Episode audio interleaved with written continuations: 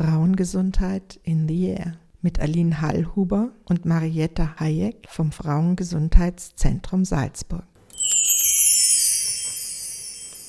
Hallo, herzlich willkommen bei unserer Sendung Frauengesundheit in the Air. Heute geht es um ein schwieriges Thema, nämlich es geht darum, wie es Menschen ergeht, die aus ihren Heimatländern vertrieben wurden. Ob das jetzt Krieg war oder auch andere Fluchtgründe, diese Erfahrung prägt Menschen sehr deutlich. Ich darf heute Natalia Kutzer, sie ist klinische Gesundheitspsychologin mit dem Schwerpunkt Traumaarbeit vom Frauengesundheitszentrum FEM Süd in Wien begrüßen und ich darf sie heute als Expertin dazu befragen, was vielleicht ganz gut ist, dass man es weiß, wenn es um den Umgang mit Menschen, die diese traumatisierenden Erlebnisse hatten. Natalia, viele Menschen engagieren sich derzeit ehrenamtlich. Was ist ganz wichtig, was sie wissen sollten, um die Vertriebenen möglichst gut zu unterstützen? Und was müssen sie wissen, auch um sich selbst zu schützen? Weil es ja auch nicht einfach ist, mit Menschen zu tun zu haben, die gerade sehr großes Leid und schweres Leid erlebt haben. Ja, herzlichen Dank für die Einladung erstmal. Ja, ich arbeite schon mit geflüchteten Menschen schon seit über 20 Jahren. Also für uns im Frauengesundheitszentrum FEM Süd ist es überhaupt jetzt das aktuelle Thema kein neues Thema, weil ja durchgehend Menschen auf der Flucht sind, ja, und Frauen ganz besonders also in den letzten Jahren sehr viel aus dem arabischen Raum, afrikanischen Raum gekommen sind. Aber momentan ist es ein sehr emotional aufgeladenes Thema, erlebe ich gerade, weil ich denke mal, es hat auch mit der geografischen Nähe zu tun, dass sehr viele Menschen sich hilflos auch hier erleben, weil es im europäischen Raum geschieht und auch einfach aus ihrer Hilflosigkeit heraus auch um, ähm, sich sehr engagieren, was sehr, sehr schön ich auf der einen Seite finde. Ich habe sehr viel Kontakte im Moment mit ehrenamtlichen Helferinnen und ja, und da bekomme ich sehr oft die Frage gestellt, wie kann ich helfen, wie kann ich gut unterstützen, genau in der Phase, wo Menschen aus Kriegsgebieten hier bei uns ankommen, nämlich in den Versorgungszentren, wo sehr viele Menschen hier unterstützen möchten. Und ich sage, ich erinnere mich immer zurück an meine Anfangszeit im FEM Süd als klinische Psychologin, wollte ich auch immer sehr viel unterstützen und habe mich aber damals noch gar noch nicht so viel mit Traumapsychologie befasst. Und ich glaube, dass es hier ganz wichtig ist, sich vielleicht mit diesem Thema ein bisschen auseinanderzusetzen. Ich glaube, das könnte helfen, auch als ehrenamtliche Helferin und Unterstützerin hier mehr Sicherheit zu bekommen.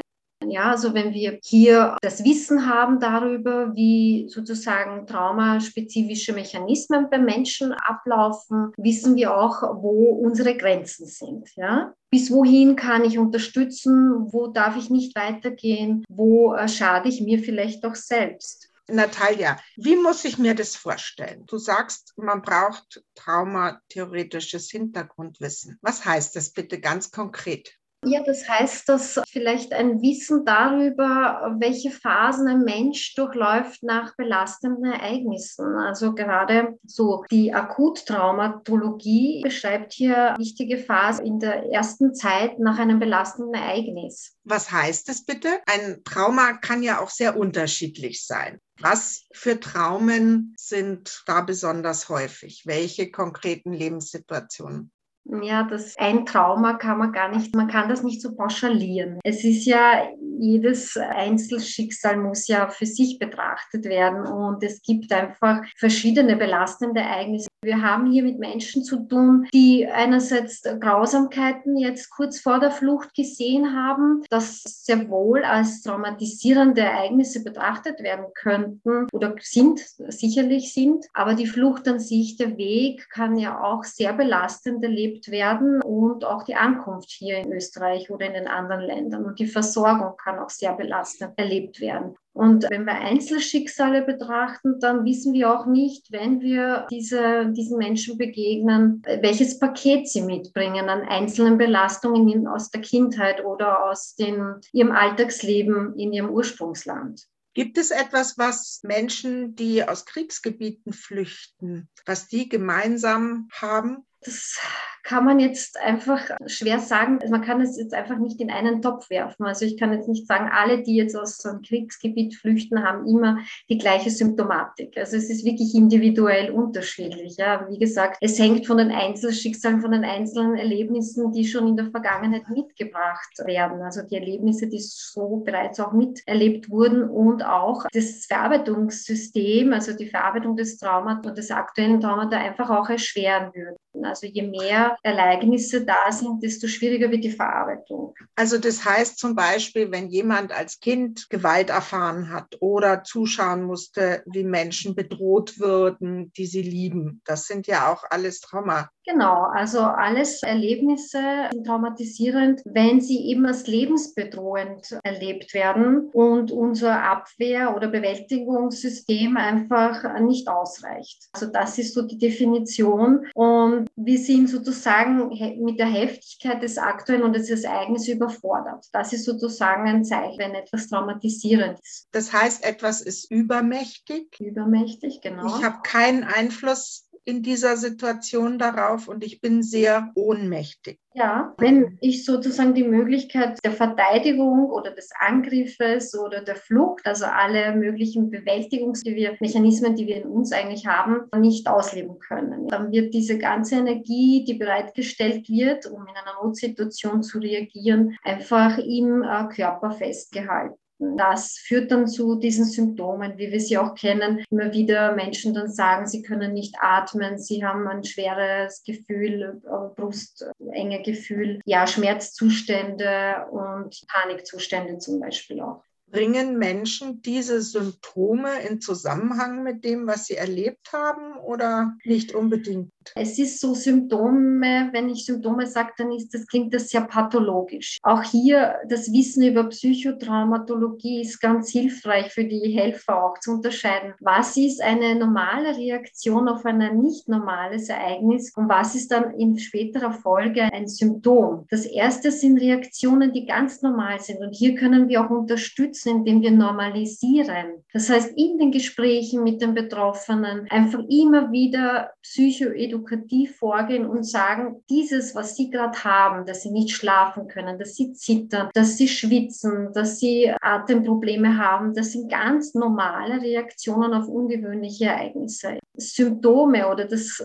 Manifestieren in Form von Traumafolgestörung, das geschieht erst nach Monaten. Also wir sagen ja erst so nach mindestens sechs, sieben Monaten, dass es als Störung betrachtet werden kann. Vorher müssen wir einfach sagen, das gehört zur Verarbeitung dazu. Traumaverarbeitung ist sozusagen ein Teil unserer Resilienz und wir können froh sein, dass wir diese Fähigkeit haben. Resilienz meint in diesem Zusammenhang die Fähigkeit, tatsächlich auch mit schwierigen Lebenssituationen gut umgehen zu können, oder? Genau. Das ist auch dieses Wissen darüber, dass wir in 60 Prozent der Fälle nach schwierigen Ereignissen in der Lage sind, dieses Ereignis gut zu verarbeiten. Also unser Organismus ist einfach wirklich immer ausgerichtet ein Gleichgewicht wiederherzustellen. Und das ist wichtig, ja, denn das ist auch für die Helferinnen auch wichtig, dass sie das vermitteln können, dass die Betroffenen einfach diese Hoffnung und Zuversicht haben, dass sie nicht verrückt werden. Denn in erster Linie die größte Angst von den Betroffenen ist ja, dass dieses Körpergefühl oder diese Symptome, was ich eben nicht das Symptome, sondern diese Reaktionen, dass sie verrückt werden. Und dieses Sicherheitsgefühl müssen wir ihnen vermitteln. Hm, das ist sehr wichtig. Danke dir, dieser Hinweis. Ja, also Menschen oder Frauen vor allem, weil hauptsächlich Frauen mit Kindern kommen. In der ersten Phase ist wirklich ganz, ganz wichtig, diesen Frauen auch zu vermitteln, dass sie nicht so ausgeliefert sind der Situation, dass sie sehr viel tun können. Nämlich all die Dinge, die sie auch schon vorher getan haben und wo sie auch in der Lage waren, sich selbst zu versorgen, ihre Kinder zu versorgen. Und das gibt auch sehr viel Stabilität, also weg von dieser Opfergefühl und Ohnmachtsgefühl und ausgeliefert sein diese Struktur und Stabilität können wir als Helferinnen auch vermitteln, indem wir sie sozusagen ins Tun bringen, dass sie sozusagen ihre Alltagsroutine wieder aktivieren. Das gibt ihnen wieder das Gefühl, dass sie nicht nur Opfer sind, ja, was, äh, nicht nur Opfer dieser Situation sind. Das ist ein sehr wichtiger Hinweis. Du hast vorhin von der sozusagen von den verschiedenen Phasen nach einem Trauma gesprochen. Und dass es gut ist, dass man als Helfer weiß, wie diese Phasen sein können. Könntest du mir vielleicht ein bisschen darüber erzählen, was da wichtig zu wissen ist? Ja, das kann ich gerne. Und zwar ist es wichtig, dass es ja hier in der ersten Zeit um eine Akutphase geht. In dieser Phase findet lange keine Traumatherapie sozusagen statt. Das sollte man auch nicht genau. versuchen. Mhm. Da ich glaube, das würde zur Überforderung von allen Systemen führen. Also auch die, die, die helfen wollen, die würden sich selbst äh, überfordern. Und was noch schlimmer ist, es ist auch eine sekundäre Traumatisierungsgefahr da. Was heißt das? Das bedeutet, und ich kenne das aus eigener eigene Erfahrung, dass wir, wenn wir helfen wollen, uns dann sehr gerne alles detailliert beschreiben lassen und da auch überflutet werden von den ganzen Bildern und von den ganzen Emotionen, vielleicht auch mitgerissen werden, wie sie haben ja sozusagen Spiegelneuronen. Wir wollen ja sozusagen mitfühlen, mitgehen und da ist auch schon eine sehr große Gefahr, dass wir dann auch möglicherweise die Emotionen also angesteckt werden auch von diesem Trauma. Also Trauma ist auch ansteckend. Das ist, es ist wichtig zu wissen,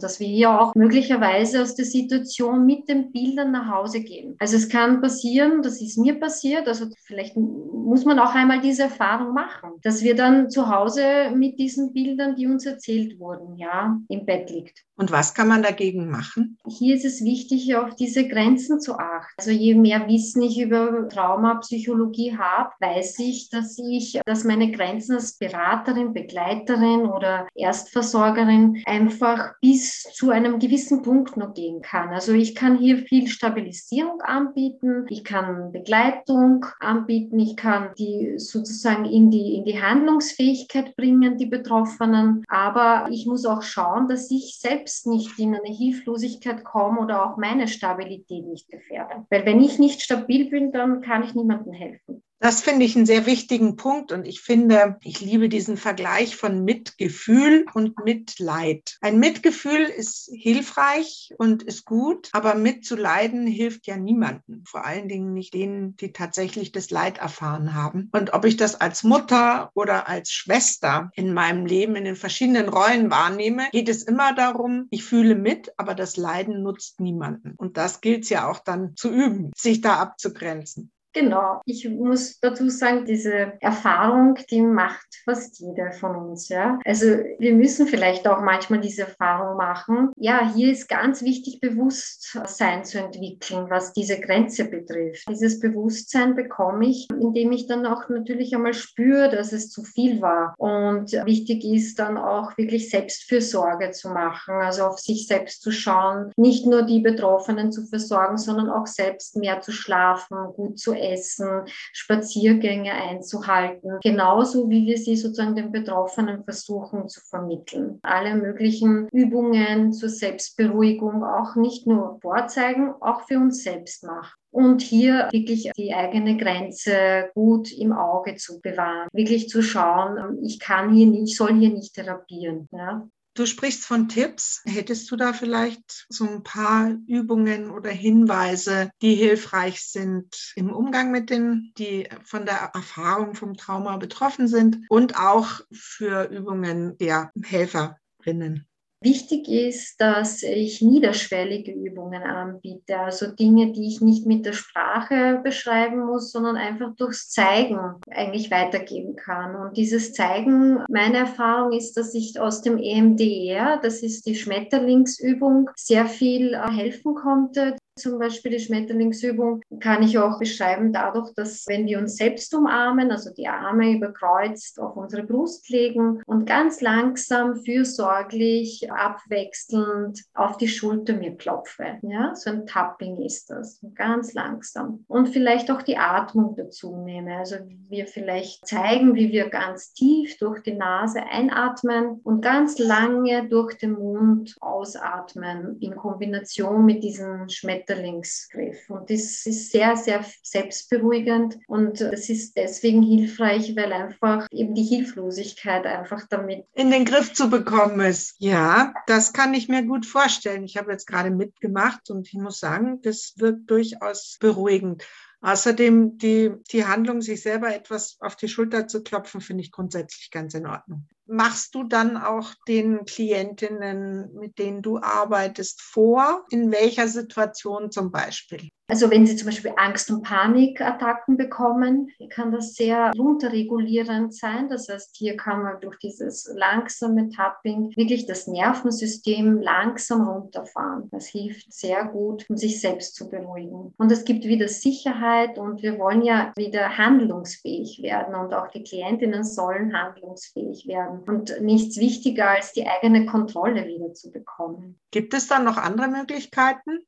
Ja, hier gibt es äh, viele, viele Übungen dazu, aber wie gesagt, ich versuche äh, so ganz einfache Dinge einzubauen und äh, natürlich, ich habe gezeigt, die Atem, Atmung, also das Atemzentrum ist ja ein ganz ein tolles Instrument, weil es ja einerseits unbewusst funktioniert, vom autonomen Nervensystem automatisch äh, gemacht wird, wir müssen ja nicht nachdenken oder auch bewusst gesteuert werden kann. Und das ist eben das Wunderbare daran, dass ich durch die Atemübung, indem ich durch die Nase Nase einatme und viel, viel länger durch den Mund ausatme. Und das kann ich sehr gut vorzeigen. Also ich deute dann wirklich mit dem Finger auf meine Nase, dass ich die Luft einatme und dann ganz lange im gespitzten Mund, wie durch einen Strohhalm, lange, langsam ausatme. Und das ist auch eine Form der Selbstregulation, Selbstberuhigung. Und dann vielleicht eine dritte Übung, die sehr hilfreich sein kann, ist ähm, eine Form der Erdung oder Grounding auch genannt. Das äh, hilft sehr gut, sozusagen sich auch wieder zu spüren oder auch Kontakt zum Boden zu finden, sich zu finden, indem ich aufstehe und Ihnen sozusagen die Baumübung zeige. Und die Baumübung ist diese Übung, wo wir uns ganz fest mit dem Boden verbinden. Also ich stehe auf und äh, stelle meine Füße hin, deute auf meine Füße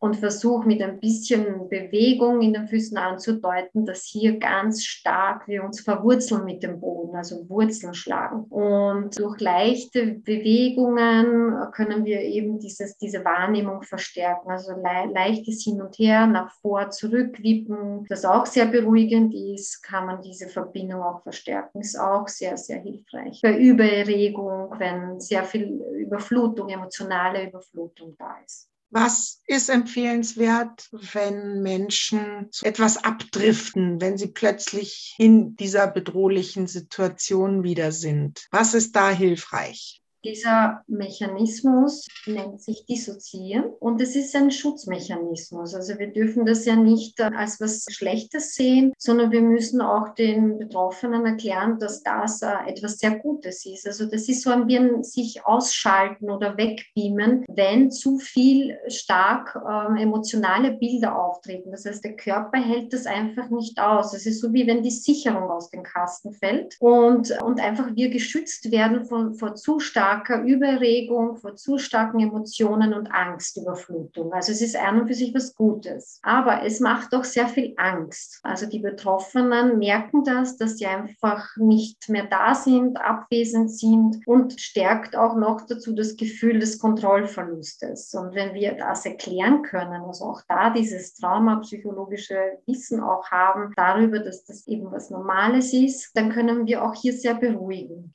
Also in so einer Situation geht es um Reorientierung. Und Reorientierung bedeutet, dass wir die Person wieder ins Hier und Jetzt zurückholen. Und das kann ich nur erreichen, wenn ich nicht empathisch bin. Das ist sozusagen hier ein bisschen direkt und lauter anspreche, so unangenehm werde in dem Sinn, dass ich versuche auch Orientierungsreaktion zu aktivieren. Und das bedeutet, wenn ich die Person direkt anspreche, sie auch auffordere, was sie im Raum sieht. Ja, also welche Gegenstände sie sieht, welche Farbe hat diese Blume, wo sind sie, wie heißen sie, wer bin ich und wirklich langsam, aber sicher zurückholt. Und im nächsten Schritt vielleicht auch wichtig, sich zu spüren, weil äh, natürlich die Empfindung auch verloren geht und hier wirklich auffordern, die Finger zu reiben, zu massieren, zu kneten, sich am ganzen Körper abzuklopfen. Das hilft sozusagen wieder in die Präsenz zu kommen kommen und wieder ins Hier und Jetzt zurückzukommen.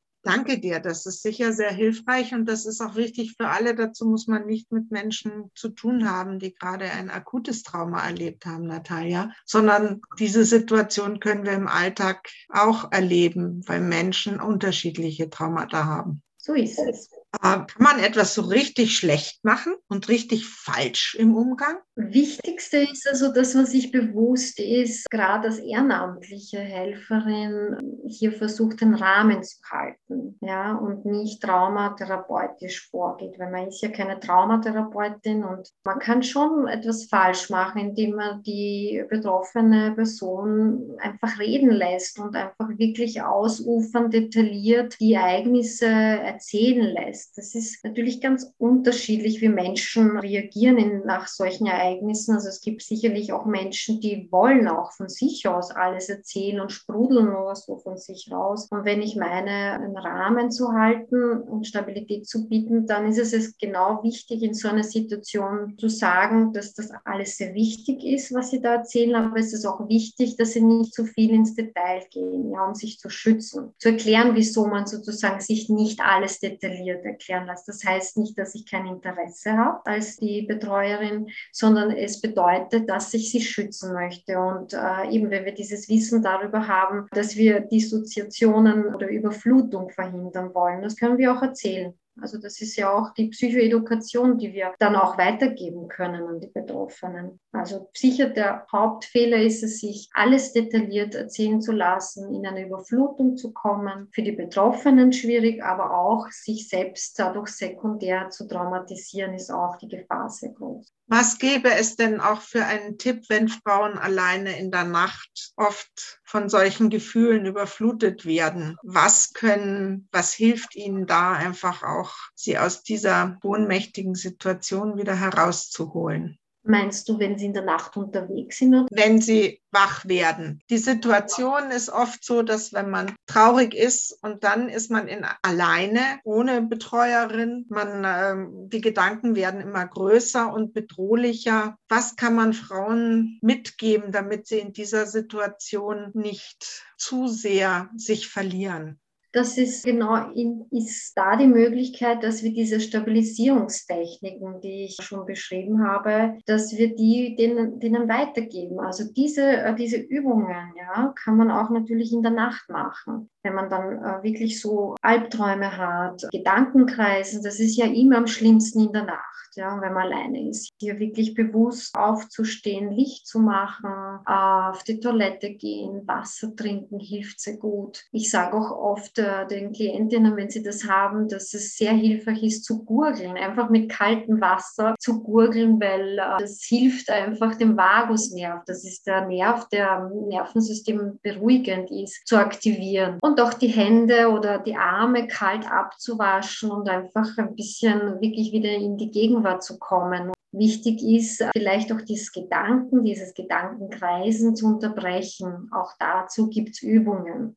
Also ich kenne so Situationen im weitesten Sinne und dann fange ich an, Gedichte aufzusagen, die ich irgendwann mal als Kind, als Jugendliche lernen musste und es gehasst habe. Und das fokussiert mich gut. Und wenn meine Tochter mal irgendwie so ein bisschen sich nicht so gut wieder einkriegen konnte, dann habe ich gesagt, jetzt sagst du mir bitte die siebener Reihe. Hm? Und sie hat es gehasst, aber sie kann die siebener Reihe mittlerweile, Gott sei Dank. Aber das, da hatte ich auch immer das Gefühl, sie kommt aus dieser Flut der Emotionen Emotionen raus. Ganz genau, wir, wir schauen also auch immer, dass, dass so die Übungen so aussehen, dass man entweder Minus- oder Plusrechnungen macht in so einer Situation, je nachdem ähm, natürlich, wie gebildet die Menschen sind. Also ich habe sehr viele ältere Frauen, die sich, die das einfach nicht können. Da hilft auch einfach etwas ganz Einfaches. Es gibt die Übung 5, 4, 3, 2, 1, ja, das einfach Gegenstände, wenn man Licht macht in der Nacht, man sieht ja dann auch wieder Gegenstände im Raum Raum, dass man fünf Gegenstände einfach sucht und benennt. Ja? Und dann vier Gegenstände, dann drei, dann zwei, dann einen Gegenstand. Und das hilft auch einfach, dieses Gedankenkreisen zu unterbrechen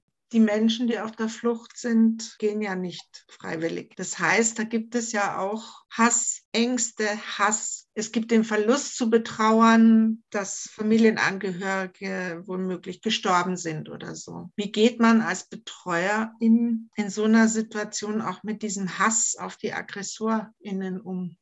Ja, da liegt auch die ganz große Gefahr, dass wir auch diese Hassgefühle und Aggressionen entwickeln. Ja, wenn zu viel Hilflosigkeit, die im Raum steht und aus diesen Hilflosigkeit, dass das Wutsystem in uns äh, aktiviert wird. Also dieses Wutsystem führt dann einfach dazu, dass wir einfach Reaktionen einfach setzen, um aus dem rauszukommen. Auch hier wichtig, dass Emotionen, also für die Helferinnen, die sehr stark sind, so wie Hassgefühle, dass, dass wir nicht überflutet werden von diesen Emotionen dass wir sie nicht nähern, also durch zu, zu viel Informationsaufnahme, mediale Informationsaufnahme, dass wir uns selbst schützen und nicht uns zusätzlich noch so viel Aufladen, also Bilder ansehen, die dieses Gefühl noch steigern. Vielleicht hilft es auch, diese Emotion von Hass zu externalisieren. Das bedeutet, dass wir nicht in uns behalten, diese Emotion, sondern dass wir es nach vorne, nach außen bringen.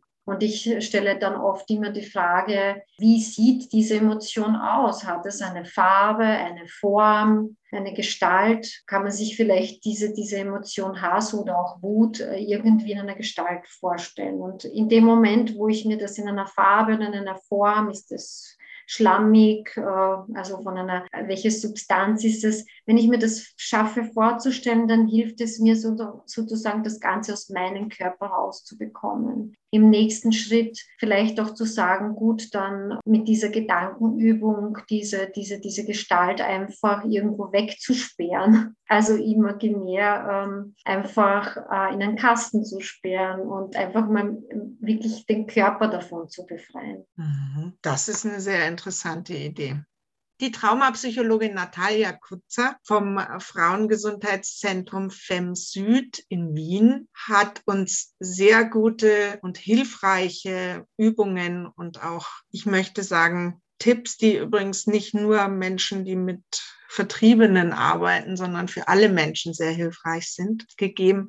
Natalia, ich möchte dir ganz, ganz herzlich dafür danken. Und wie immer kann unsere Sendung in der Radiofabrik als Podcast nachgehört werden. Und Sie finden die Sendung in unserer Hörbar auf der Homepage des Frauengesundheitszentrums Salzburg. Ich möchte euch ganz herzlich danken und wir hören uns in einem Monat wieder.